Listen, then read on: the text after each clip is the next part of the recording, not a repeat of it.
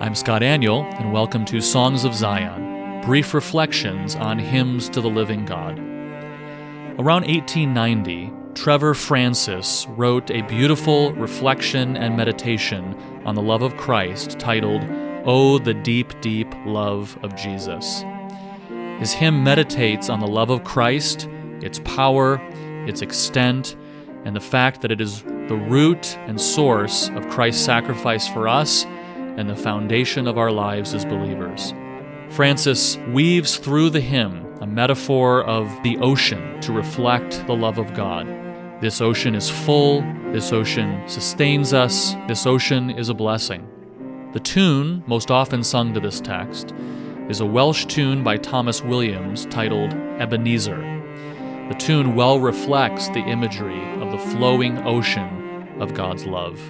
The text reads, Oh, the deep, deep love of Jesus, vast, unmeasured, boundless, free, rolling as a mighty ocean in its fullness over me.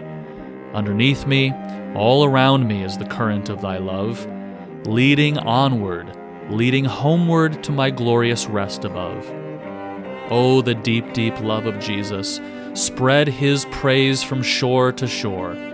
How he loveth, ever loveth, changeth never, nevermore. How he watcheth o'er his loved ones, died to call them all his own. How for them he intercedeth, watcheth o'er them from the throne. Oh, the deep, deep love of Jesus, love of every love the best. Tis an ocean vast of blessing, tis a haven sweet of rest. Oh, the deep, deep love of Jesus, tis a heaven of heavens to me, and it lifts me up to glory, for it lifts me up to thee. Download this hymn for free, Oh, the Deep, Deep Love of Jesus, at classichymns.org.